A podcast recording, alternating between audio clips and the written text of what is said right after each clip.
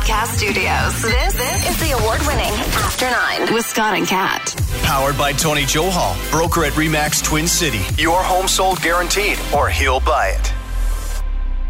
Hey now, and happy Election Day, Ontario. Happy Election Day. What's is that the proper greeting? Are we happy? Nobody's is it, happy. Is everybody happy to stand in line? I mean, that's great, though. It's funny, this morning we were talking about, you know, the things we usually do, and we absolutely encourage people to vote. I don't like pushing on it too hard, but I think that we are pretty fair. We say, yeah, absolutely. I mean, it's your choice to do it. You choose what hap- happens next, and even if you think you have no no chance in hell for the whoever you want to lead being a leader, there's a lot of people out there feeling that way. So that could make the biggest difference in the world. So absolutely, get out and either change things or keep things the same. I don't give a shit how you vote. But uh, yeah. And we said, exercise your right. And the truth to it is, it does feel like an exercise because sometimes, doesn't it burn the next day? We're in twenty twenty-two and haven't quite figured this out yet. I know that we like to call ourselves the leaders in democracy, and, and we are in a lot of ways, but there's a couple of things they could do to make this a lot easier for people. Don't even get me started on online voting, but the polls are open from nine till nine. Uh, okay, why couldn't they be open at seven? Why couldn't they be open at six a.m.? It's once every four years. Let's make this as easy as possible. The advance polls weren't even open this past Sunday, and that was a big mistake as well, as far as I'm concerned. If we really do want people to vote, it needs to be as easy as possible. And frankly, there's a lot of people who are waking up on a nice Thursday, don't really care too much about any of these candidates, and they're going to see a line and say, fuck this, I'm out of here. Mm-hmm. And and unfortunately, that's a form of voter suppression. I don't think we should do that. It should be easy to vote. But we did say yesterday that we would give a prediction, and I would like you to go first. I really, I'm just, honestly, I always just go by feeling. I don't look at polls. I don't really, that much else doesn't sway me in terms of like people throwing memes up and saying, fuck this person, screw that person. Uh, I'm just going to guess that we will have Doug Ford in power again tomorrow. That's certainly the way it looks. I mean, the polls are predicting a Doug Ford landslide. Will it actually happen? In all likelihood, it probably will. The polls couldn't be that wrong. What could interfere with Doug Ford winning today is, or winning a massive majority, is voter turnout. And I think that out of all of the parties, his members are the less, uh, the least motivated. There's a lot that went wrong during this campaign for all the parties. Andrea Horwath really struggled to get a voice, and the N D P, who's now the leader, uh, who's now the official opposition, I don't even know if they're going to stay in that spot, if they're going to slip to third, or they might even lose party status, depending on how many people decide to vote Liberal. The Liberals have had a horrible campaign. They had a little bit of momentum going for a while at the beginning, and it looked like, oh, maybe they can turn things around. They talked about things like the four-day work week that appealed to people. Yeah. They were they were going to take the H S T off of prepared foods. That seemed like a good idea. I think people were in favor of it. Where I think it went wrong for them was when they said right off the bat, we're going to require kids to get a COVID shot before they go to school yeah, in September. That's enough. And that was enough to sink them. There's enough people out there that aren't loud about it, but are definitely thinking, mm, yeah. I'm not getting my kid vaccinated. Yep. And there's some great, th- I mean, I'm glad you mentioned, because there's a lot of great things on each platform. I really do think that. Like, I wish that it, this was like poker, where the person who ends up winning is like, yep, I'll take that, and then I'll raise you this. But they keep all of those good things, you know, but we can't ever have it that way. That's not the way it is. Like, I wish we could take little bits from everybody's platform and actually make it true. Some of it's over the top. Some of it, I think, even if those people were elected, whether it be the M B, the N D P or the liberal, liberal. And again, I do believe cons- we're going to have a conservative government tomorrow. But I think that, would they even do it? I don't know. Some of them are nice thoughts, and I'm, I'm absolutely here for it. Can they make it happen? Would they make it happen if they were elected? That's where you have me. You don't have me at, there's your idea. Okay, I'm voting for you based on that idea. It's, could you actually make that happen? How long will it take before that will happen? Will this actually benefit us or not? Uh, you know, basically, are you lying or not? With the Conservatives, what went wrong there is they just ran a, a, one of those campaigns that you run when you're in the front. You try and not make any mistakes, but they went over the top. They like locked Doug down. And every time Doug is in the slightest bit of peril, they lock the guy down. Mm-hmm. They hide him, and, and you never see him. And that comes off sneaky and shady and suspicious. But the benefit of it is he can't actually screw up. but it leaves the opposition to keep firing away missiles and nobody to defend him. So if Doug doesn't win, uh, that's probably a strategy error. What went wrong for the Green Party? Uh, the Green Party is just a victim of the current system that we have. We've been pre-programmed to think there's three parties in Canada: Conservative, Liberal, and New Democrat. The Greens, to a lot of people, still seem like this fringe party, this yeah. this little little thing that oh, they got like one seat. Nobody really pays attention to them. I think they could have been a good contender, but from the polling to the media coverage, they never really got the start that they should have had. Well, when it comes to the Greens, I think the biggest fear, because I think people really enjoy the platform for the most part, but the biggest fear is we know that with environmental initiatives equals money. Is there enough money to even do what's being said? Are there, are they taking money out of our pockets to make that work? And we understand environment's so, so important. That's like the least, you know, that you could say about it. So important. But I think that there's a big fear of how much money will be spent getting some of those initiatives actually in place. Do you think Steven Del Duca is going to win his own seat? Because he's running oh. in Vaughan, and that's a tough riding for that yeah. vest-wearing son of a bitch. I, I don't I don't know. Is he likable in Vaughan? I don't know how Vaughan feels about Del Duca. I mean, all the polls say it's going to be razor-thin margins Close. in that particular riding. Okay. There's one scenario where the Liberals could actually win, but their leader doesn't have a seat. I think that's extremely unlikely, but the Liberals could be the official opposition and not have a leader sitting in the legislature if Steve Del Duca doesn't win his own seat. If you're in Vaughan, you're actually going to control a big part of the narrative in this election. I'm fully expecting Andrea Horwath to step down tonight as leader of the N D P I think party. So too. I think so, too. I think that she has to if she doesn't win. But you know what, though? I've heard for a while that she's considering running for mayor of Hamilton, and okay. that would probably be a good role for her if she wants to stay in politics. Absolutely. Frankly, I don't know why anyone would want to be in the, the scene right now. But either way, Andrea does have options. Del Duca, I don't know what he did before he became a politician, and I don't know what he's going to do next. But if he doesn't get at least second place and win his seat, he has an obligation to step down tonight. He should do it tonight, get it over with, and get that party rebuilding. And hopefully, all of the parties are going to have a conversation about how they elect their leaders, because it really doesn't seem that representative. Let me throw out a quick suggestion for you. Right now, the Conservative Party is in the midst of electing a new leader federally. It's Pierre Poilievre, Patrick Brown, Leslyn Lewis, right. Roman Baber. The list goes on. Jean Charest. Um, who's that other person that I'm forgetting? Because now I'm just going to leave out one. Atchison is running. Uh, I don't know. Whatever. Anyway, tomorrow is the deadline to buy a membership. That's how it works. You have to buy a membership to the party in order to have a say. I almost think that we should have primaries like they do in the States, and I think anybody should be able to cast a vote. I think that any Canadian should have a say in who the leader yeah. of the Liberal Party is, or who the leader of the Conservative Party is. You shouldn't have to pay fifteen dollars to get a vote. Well, because that's what leads us to where we're at now. Most people probably would tell you they don't love any of the candidates. And this is one of the reasons why. Now we're talking provincial versus federal, but still, same thing goes. If we don't like all of these choices, you feel like, I wish I would have had to say in at least who leads these parties, because that might make a difference. I always go by people. I don't necessarily go by party. I'm not a color person. I'm not like, it's always blue, it's always red, it's always orange. I'm not that person. I look at the person that's running. I hear what they have to say. Do they sketch me out? Do I think that their platform is reasonable? Do I think that I can benefit from it in the stage I'm at now in life? I look at all those things. But to have a say in who's actually standing up, that makes a massive difference in who I vote for. Absolutely. So I do agree with you. I'd love to be a fly on the wall today in those like strategy meetings.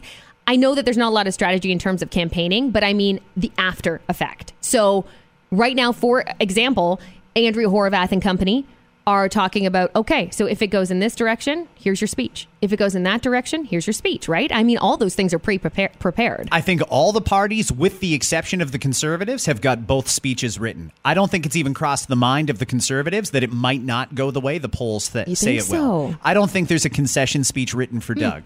I think there is one written for Del Duca, Horwath, and, well, Schreiner probably didn't write a victory speech because the polls say it's impossible right. for him to win.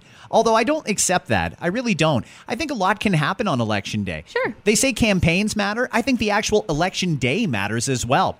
I still think there's going to be a lot of people that go in to vote today and are going to have a hard time marking an X beside any of them. I think there's going to be a lot of Conservatives that really have to think twice before they vote for Doug. In the end, I think they will. But It's not going to be an easy automatic like it might have been four years ago when they won a big majority government and when the Liberals got knocked down to almost losing official party status.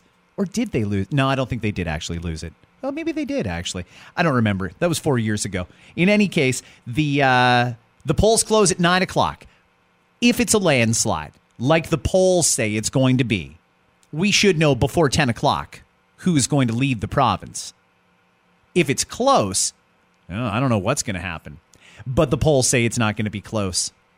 I'm almost wondering if maybe they should stop publishing polls like maybe a week or two weeks before the election. There's a lot of people that I think hear that the outcome is basically pre-decided and think, ah, oh, fuck it, I don't I need don't, to vote. I don't even know a lot of people that take the polls. Like, who's taking the polls? Like, that's my biggest problem. I, I hate polls. I've said that for many, many times. I think it's dumb because most ninety-nine percent of the time they're wrong. Maybe they're close sometimes. But for the most part, we're not. We can barely go to the fucking election site to cast a ballot, let alone take a poll. Not a lot of people are doing it. So yeah, I'm, I'm surprised they found a thousand people to answer their phone I'm, in two nights. I'm surprised as well. I really am. It's uh, that's a strange one, hard to believe. But either way, that's the system we have. Good luck to all of the candidates and to everybody who loses. It takes courage to put yes. your name on the ballot and stand up and want to stand for something. That's true. So good on you. Win or lose, we hope you had a good time. The memories will last a lifetime, Scott. Without saying who you're voting for, have you made up your mind yet? Yes, I have. And, and I haven't voted yet. I got to go today, later this afternoon, which is going to suck. I, uh, I'm going to be one of those people. I hope that after this election, we get some true electoral reform in this province and this country. And I really hope that they look at how they do the voting to make sure that it is the utmost convenient. Yes, all weekend, the final weekend before the polls open, the advance polls should be open. On election day, they have to be open for twelve hours. Open them for fourteen. Open them for sixteen. There's a lot of people that go to work at five o'clock in the morning because they've got such a long commute. Mm-hmm. They don't have time to stop in on the way home. They've probably got to go home, do a quick turnaround, get their kid a, a quick dinner and get them out to t-ball or soccer yeah. or lacrosse or whatever. You're backing it up against the end of the day isn't helpful. Yeah. And when they say, oh, well, you're entitled to three hours off to go and vote, have that good conversation luck. With your employer. Good some luck. Of them are real good about yeah. it, and some of them are not. And, yeah, and depending what you do for a living, it's vir- virtually impossible. Totally. Uh Good friend of mine installs pool stuff, and he's working in Wasaga Beach today. He's two hours from his home riding. Yeah, Come on. Yeah. Like, uh, there's a lot of people who don't have that ability. So, guys, consider opening them up. Maybe twenty-four hours. Say, hey, you know what? The polls close at nine p.m. on June second. You can vote from nine p.m. on June first. Anything to make it easy so that people feel like they have had their voice heard. And even if their person loses, they have to feel like they were acknowledged. Uh, coming up on this episode, it's a huge day. The Johnny Depp verdict yesterday uh. had the entire world talking. And I want to talk specifically about the jury and how they came to that conclusion. And I want to talk a little bit about Amber Heard's statement after she lost in that court case. Mainly lost in that case. Because I, I have a few questions about it, but we're not going to speculate ourselves. We'll bring in an expert, Sandra Ziskin from Diamond and Diamond Lawyers, who's been on before, is going to come on and explain how this happened and what happens next. Because nearest I can tell, she doesn't have the ten million dollars she owes Johnny. Her entire net worth is eight million dollars. That's basically exactly what she owes him because he owes her. So, and that's another question I have, too. So uh, instead of speculating, you want to bring her in now? Uh, yeah, if you want to call Sandra now, yeah, let's do let's it. do it. Yep. Okay.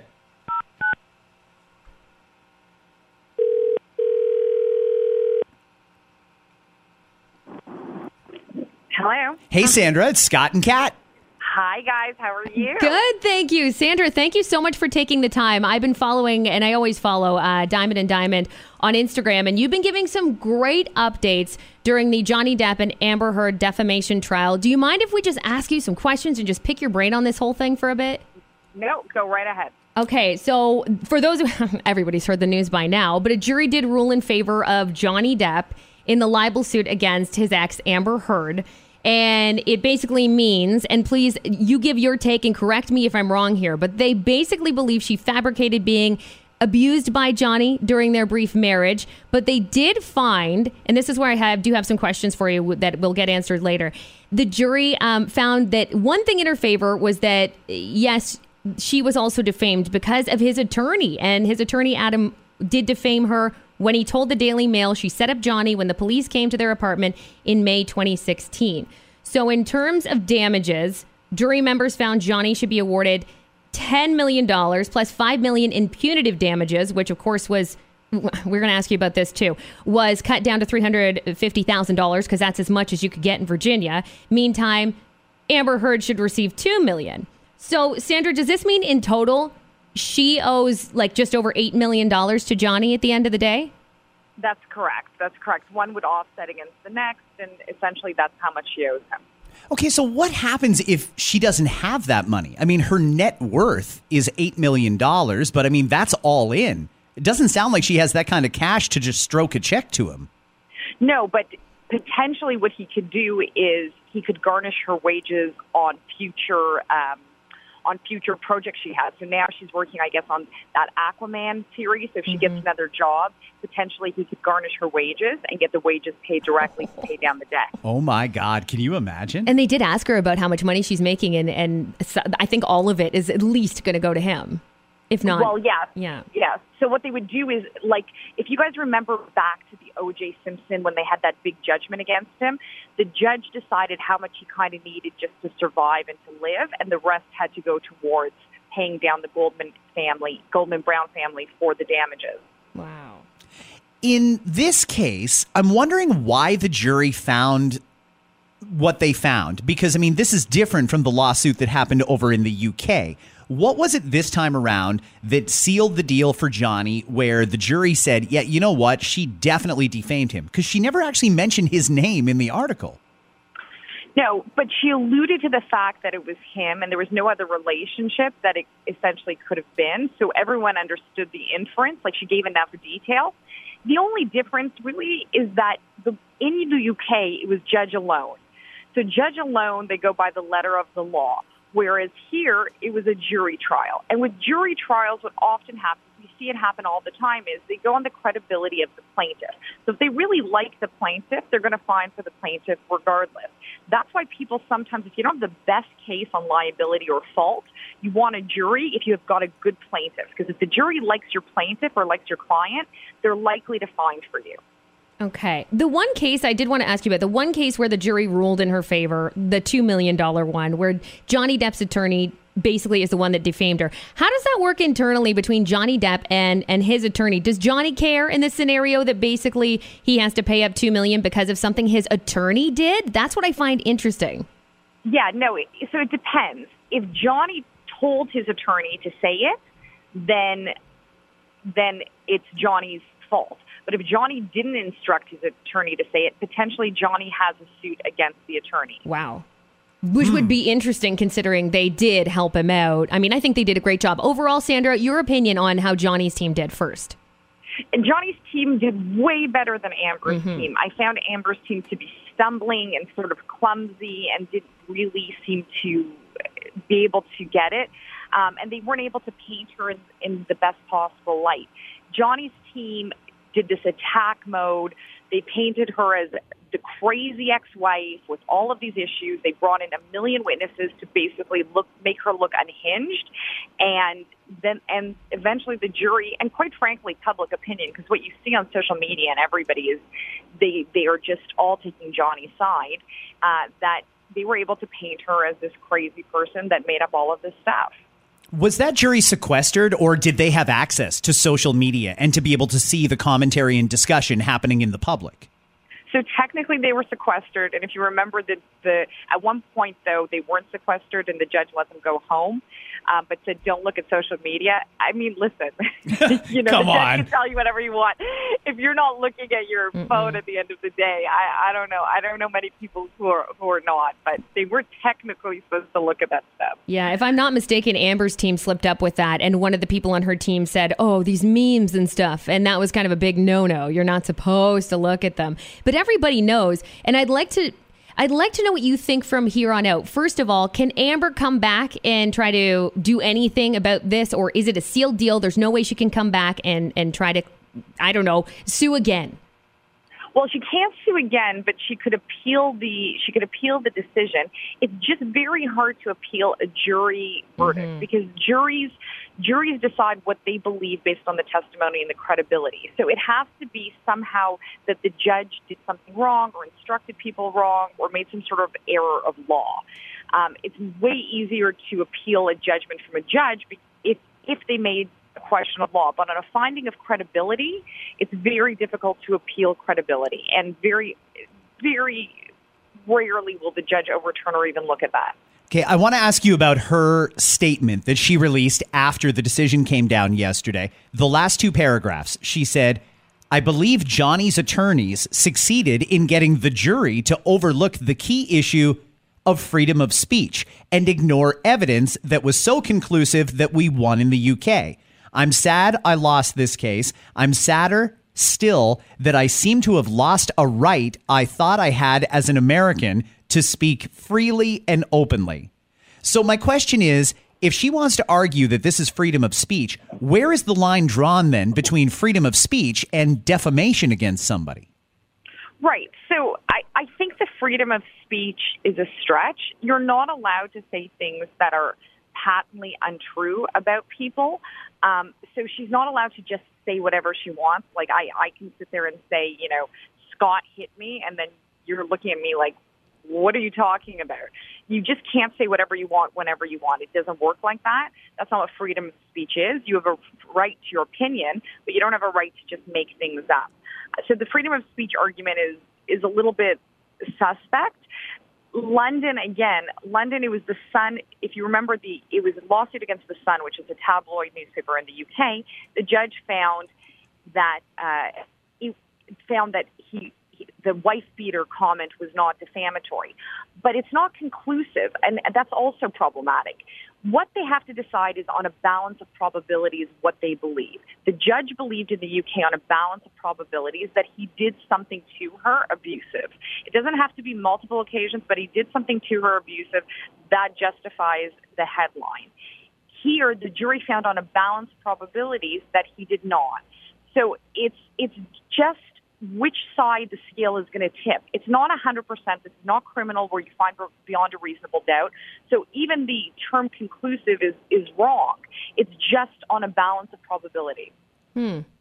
As a lawyer, do you like that, that trials like this are televised and that we're able to watch it and have access to it so easily? Would you ever like to see something like that in Canada? For, for example, the Jacob Hoggard trial. I would.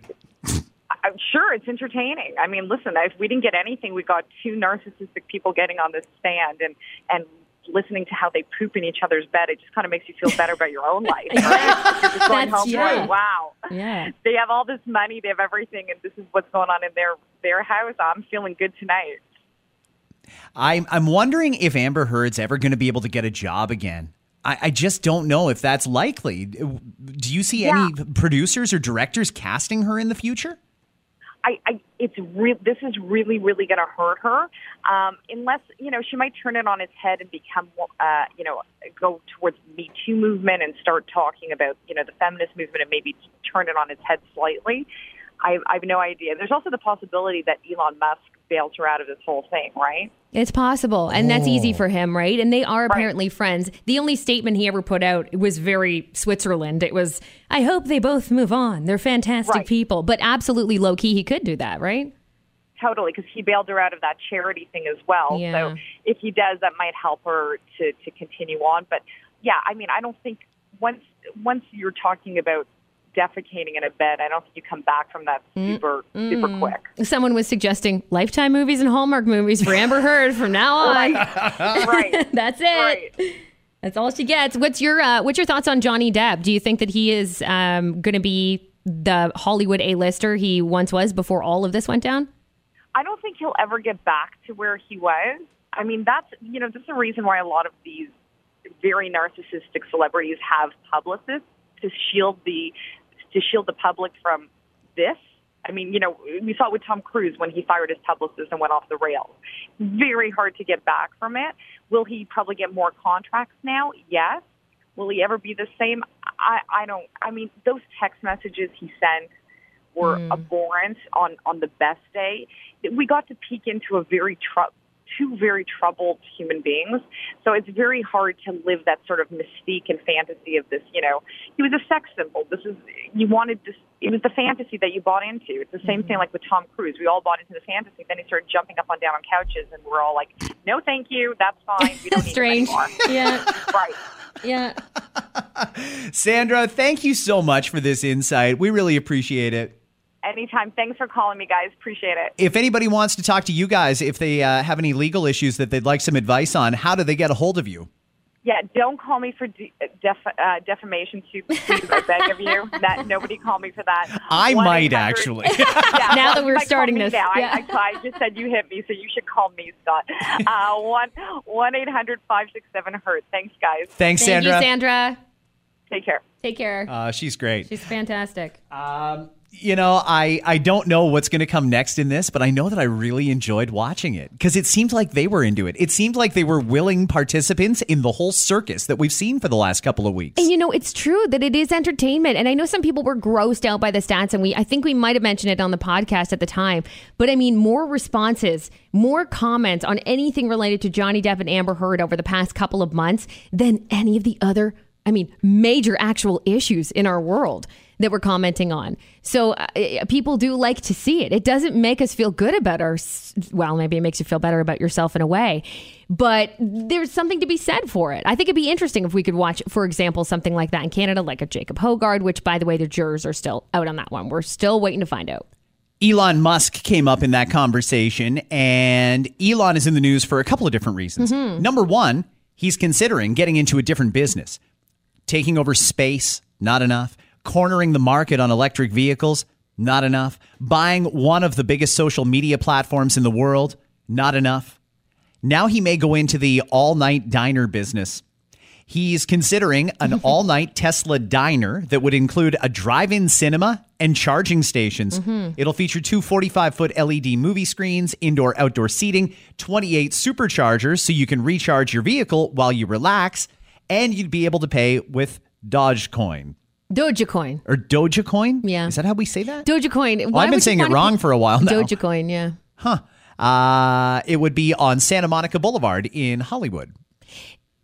Fine. I mean, yeah, some people will like that. I don't know why. Why is Tesla not on as many stadiums? Because you mentioned that, and the first thing I thought is, that'd be cool if it came to Canada. The mm-hmm. problem here is you're only able to use that a few months out of the year. So you're looking at it as a business model going, nah, fuck that. We can't do a drive-in. That's not worth our money. But if you created a stadium where you could drive into it, now that would be baller. We could be doing that with Rogers Center all winter, by the way.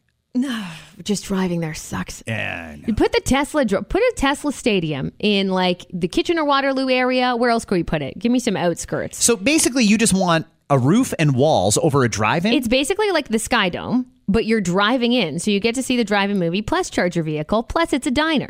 It's all in one fun for the whole family. Huh. Well, the commercial's written itself then. I um, I do think that there's more stuff that we need to consider doing that's indoors in Canada. Uh, you mentioned, hey, let's do a Tesla Stadium. That makes a lot of sense. I also think we need a covered dog park. There's a lot of times when I'd love to take the dog out for a walk or to the park or just get him some exercise, and it's raining. Without or, paying for it, you mean? I'd even pay for an well, indoor facility. I mean, they do have indoor facilities. They the, do have some, but yeah, there's not a lot of them. Like, I find they open and they shut down. I used to bring Leo to a couple. They're both gone now. Nobody goes, and maybe that's a COVID thing, maybe not. I'd like to consider it. Yeah, there's Just, a lot of daycare places, but you want to stay with your dog specifically. Only go for like an hour and then take your dog with you, yeah, right? I, I want to do what I normally do outside for free, indoors, and I'm willing to pay a small fee for it. That's all I want. I think so many people want to pay just a small fee for it that they can't, just can't be a business model. But there are places that do like the doggy, like the boarding. Oh, that yeah, also yeah, yeah, offer yeah. those things. No, I want a, a little fitness facility for myself and Charlie. I think you should create that. It's not Why a bad not? idea. Why not start it? When what do they say? The best the best ideas you can have in business are ones where it's based off of what you feel you're missing. And get right? introduced in a podcast. And, and introduced in a podcast. The other reason that Elon Musk is in the news is He told executive staff at his company that they face being fired unless they work at least forty hours a week in the office. Mm, putting the foot down. In a leaked email sent to workers, Musk wrote that any executive staff who wish to work remotely must be in the office for a minimum of forty hours per week or depart Tesla. Yeah. So, from what I hear, it's a great gig. Would you walk away from that gig because they want you working in the office full time? He's talking about executives, too. They do not make little bits of money, guys. These are people who make a lot of money. To me, I mean, that's a fair, that's of course a fair ask. You're the one that's employing them if you want them in the office. I know there's companies right now struggling with a lot of their executives to try to keep them in the office half the time. So I understand his what his struggle must be like. But yeah, if you're a Tesla executive, that's a sweet gig. Someone else will come along and take it if you're not willing to stay there for forty hours a week. I love how he says at least forty hours. Like, you know, that's your minimum time anyway. So what he's saying is you want to work remote, do it outside your hours. Who's going to want to work the forty hours plus work an extra remote for the same salary? Well, he pointed out we ask even more of our factory workers, so it makes perfect sense that the executives would work at least comparable yeah. hours in the office. They don't get the option. You know, you're working factory floor anywhere. You don't get those cozy, air-conditioned, lovely perks that the execs, I'm sure, at Tesla, the, just to name a few perks, I'm sure there's also cafeteria. And the, it's like a Google scenario, isn't it? From what I hear at, at the main Tesla headquarters buildings. So if you got all those perks, absolutely. I mean, I'm sure it was fun for a while to stay at home during COVID, and that's great. Wonderful, flexible. But it's not any, it's not, those issues aren't there anymore. And I think that that's a totally fair ask. I don't think that Elon is, you know, being like punishing in any way, shape or form. He's asking for what you signed on for, by the way, what you were hired to do. Couple of quick ones. A German rapper who lost half his skull in a drug lab explosion what the fuck? says he made a huge mistake. What you do? As he talked out the side of his ear. Nico Brenner is his name. He's thirty-seven years old. He was cooking cannabis oil in butane gas when the bottles exploded from the spark that was produced by his fridge. The blast engulfed his body in flames. The force blew him off his feet and sent him flying through the window of his basement studio. The incident left the musician critically injured with burns all over his body and caused his brain to swell. Now, Brenner, from Cologne, Germany, has opened up about the explosion, which actually happened several years ago. forty percent of the surface of his skin was burned. He's had almost fifty oh. surgeries so oh. far. Oh, mama, no. He was cooking cannabis oil and blew himself through the window of his basement. Holy shit. I didn't know that could happen from cooking with cannabis oil. Well, I'm definitely, that's not on my list of things I'm going to do. Well, that's why you let the experts make the edibles, everybody, and you just enjoy them. I eat them after they're completely cooled down. Don't touch anything otherwise. Passengers on a Pennsylvania amusement park ride were left suspended upside down in the air due to a mid-ride malfunction. Mm-mm. Remember this story the next time you go to an amusement park? Kennywood Park in West Mifflin confirmed the Aero three sixty ride malfunctioned and left riders stranded upside down. Maintenance staff, they say, responded quickly and brought the ride back to its designated rest position and then safely evacuated the riders. Do you think they should get compensation, or is that a risk you run when you ride a roller coaster? You know, that's a good that's a good question, because you do ride you do ride a risk.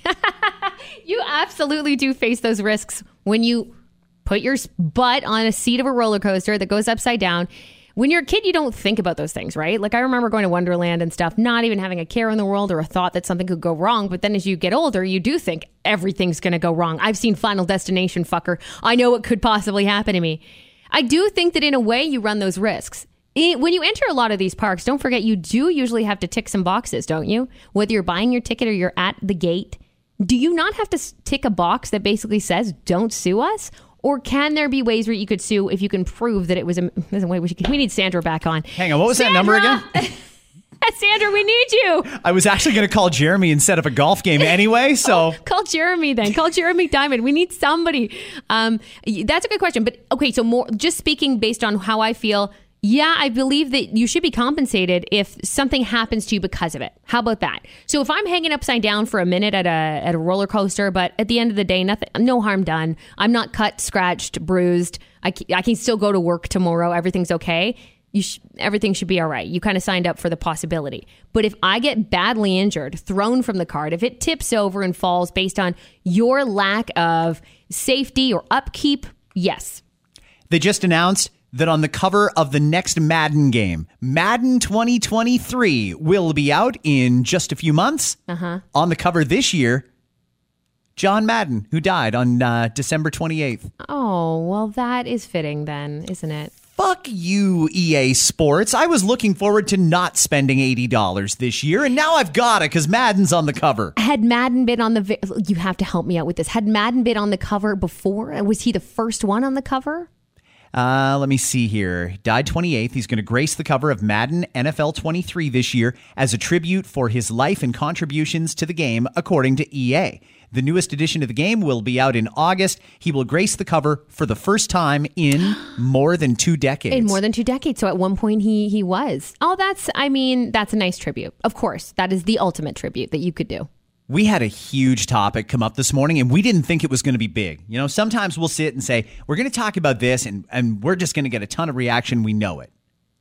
We didn't expect reaction on this one, and it's something so simple that I'm going to venture a guess most of us do every single day. We'll get to that coming up in just a sec. First, it's graduation time. It's almost time for all those convocations. Time to release you into the wild and say, go earn a living. Get out here. Get out of here. No, seriously, get the fuck out of here. A third of people had no life plan whatsoever after completing school, whether it was high school or college. thirty-four percent, according to a new poll, did not know what the next step was when they were handed their diploma. I honestly don't understand that. I I don't know if I could say for certain that after I graduate, I'm going to be doing what I want, but I certainly knew what I was going to be doing. Whether it was in my career field or not, I had a, a plan. This is where I'm going to work. This is how much money I'm going to make, and so on and so forth. People don't have that plan. They really don't know what the next step is. They're just going to sort of wait and see. Yeah. To me, there's a big difference, too, by the way, between graduating like high school, going into post, and then being at the end of post and not knowing. That also confuses me. Not knowing when you're coming out of high school, that's actually, it's it's good that you figured out that you don't know, because that's before you spend the money, before you spend the time. Do you actually know? And if not, take some time to figure it out. But that's shitty.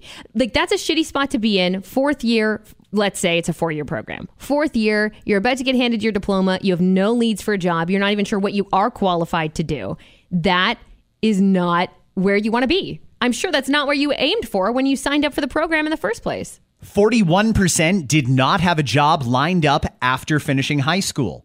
Nearly a fifth of respondents who attended college admitted they didn't have a plan for after their senior year. The same percentage said after completing their last degree, whether it was high school or post-secondary, they were pessimistic about their future before mm. stepping into the real world. Mm. Hey, if you can function like that, great. If you can say, you know what, grad's on uh, Friday, I'll get my diploma, then I'm going to take two weeks off and, and chill and relax and catch up with some friends and do some stuff like that. Then I'm going to go to work. If you've got that kind of a plan set up, cool. If you have no idea what's coming next, that I would think is a very unsettling feeling, isn't it? Unsettling feeling? I mean, kind of disappointing. It's kind of disappointing, isn't it? I mean, you go through all those motions. You have time in those few years. And let's say it's even a two-year program. I don't know a lot of like bigger programs that are two years long. But even throughout that two years, you couldn't have maybe figured out what the next move is. Then you question, like, do they do you even want to do that? Because a lot of people are forced into it or feel forced into just picking something, and they just go eeny, meeny, miny, mo, and there you go. And then you're like, do I even want to be an accountant? You know, maybe I don't actually like this after all. Turns out I hate yeah. math. Fuck. Wish I figured that out four years ago or whatever. Yeah, it, it sucks. That sucks. That's a shitty position to be in. It really is. I want to introduce you to psychotherapist Gary Stallman. Gary had an article published just recently where he sticks up for guys. There's a big difference, and I think we'll all agree, between saying, love ya, and saying, I love you. Mm-hmm. Gary says, guys are brought up to believe it's not socially appropriate to talk openly about their feelings. Saying, love ya, feels safer and more casual to them. He says, remember, men pride themselves on their actions, so pay attention to how he treats you, not his suspect shortcut. Even if your guy finds muttering those three little words difficult, his behavior should show you loud and clear how he really feels about you. Basically, what he's saying is not all guys, and they're basically pre-wired this way, can casually throw out an I love you. It's safer to them to just say a love ya. And we agree that there is a difference between a love ya yeah. and an I love you. Yeah. And if he's one of those love ya kind of guys, it doesn't necessarily mean he doesn't love you. It just means he's not there. Uh, he's not in his comfort zone when he says it. And and you should judge him by how he treats you, not the words that come out of his mouth. Okay. Safer? Does it make you feel safer as a man? Like, this is some bullshit to me. This goes back to, you know, oh, it's a man, though. You know, it's a small baby steps for men. Doesn't that make you feel like shit as a man? Like, that would I would be defensive about that. Does it make you feel safer to say love ya based on, or instead of I love you to your girlfriend? I, I think there's something to be said for putting yourself out there. And in every relationship, when there's an I love you, someone says it first. Guys aren't necessarily comfortable putting themselves out there, I think because they're afraid of the response or whatever. It could be some deep-seated issue. For me, yeah, I, I've I've really kind of tapped into myself a lot over the last, say, ten years. Before that, maybe I was a little more guarded. Maybe I didn't say the I love yous. I actually did, but love ya? I understand why some guys do it. They don't want to be out there on that limb.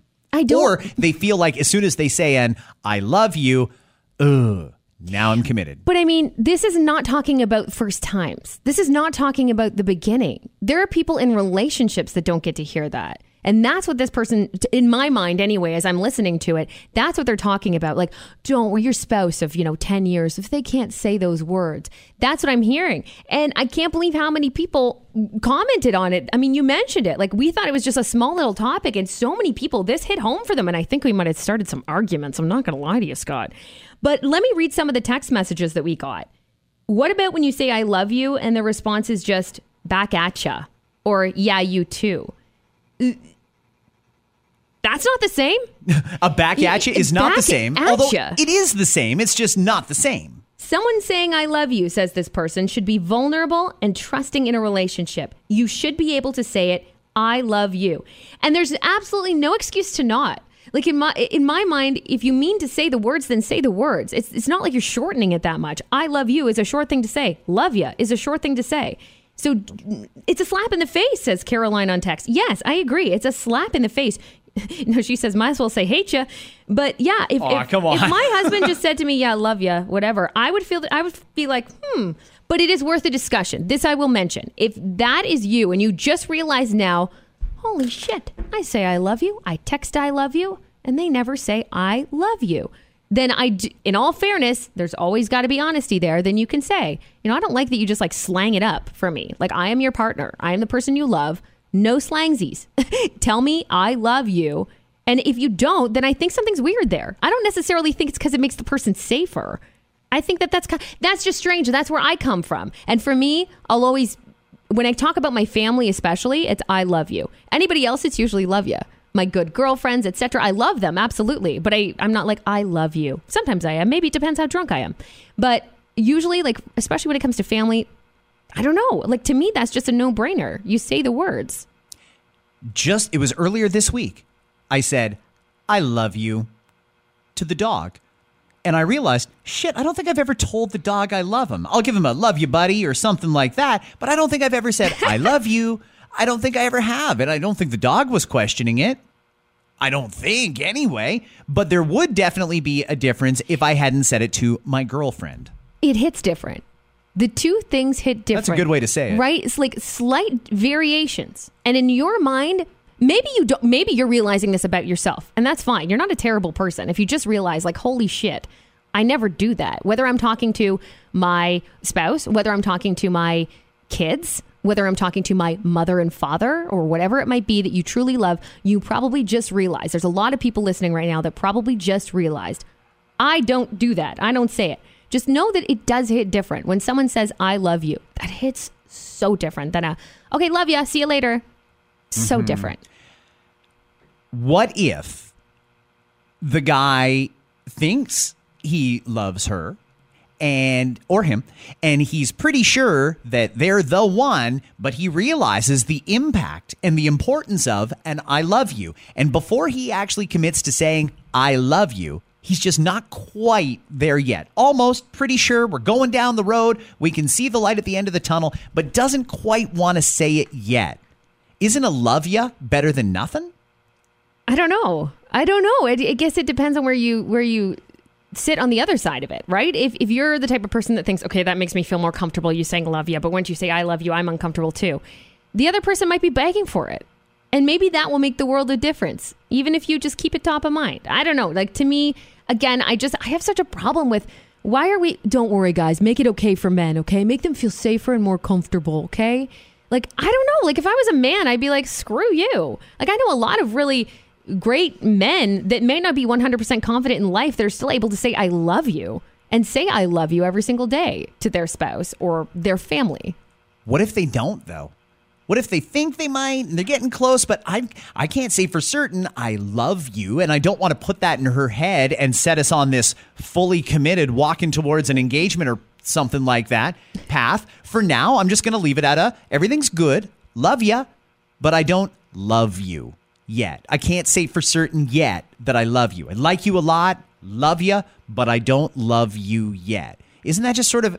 If you bring it up in a honest? conversation, it, it's, oh, fuck, honesty. It is honest? That's what it is. But that's the thing. And if the, like I'm saying, if the other person doesn't bring it up and they'll just go along with it, just just notice their notice their vocabulary too. Do they say it? Do they say it in full and you're not reciprocating it? Then maybe they're going to want to hear from you on why you haven't. Or maybe they don't care. It's possible. But then you got to ask why they don't care.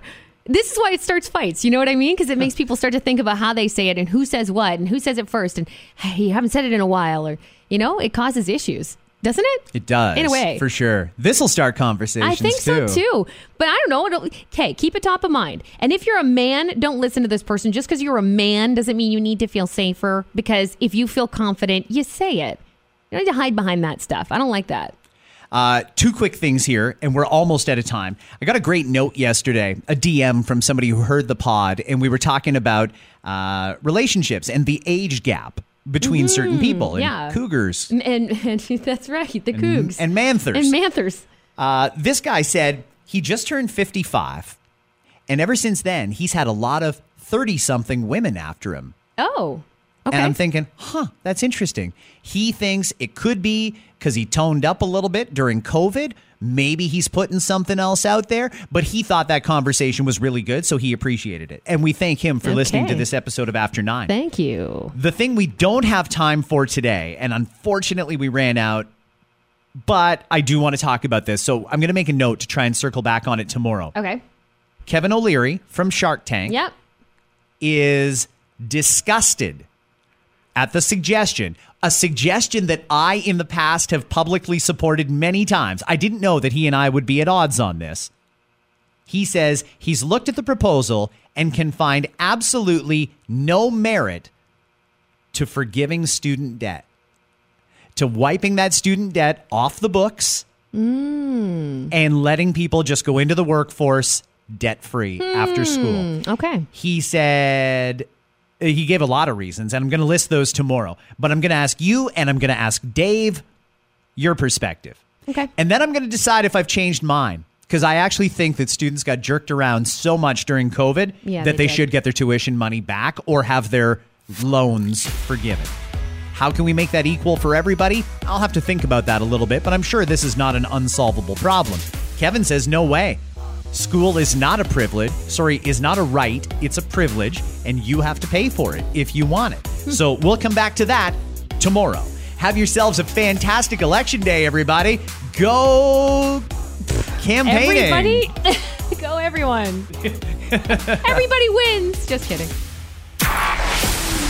The After Nine podcast is powered by Tony Johal, broker at Remax Twin City. Your home sold guaranteed or he'll buy.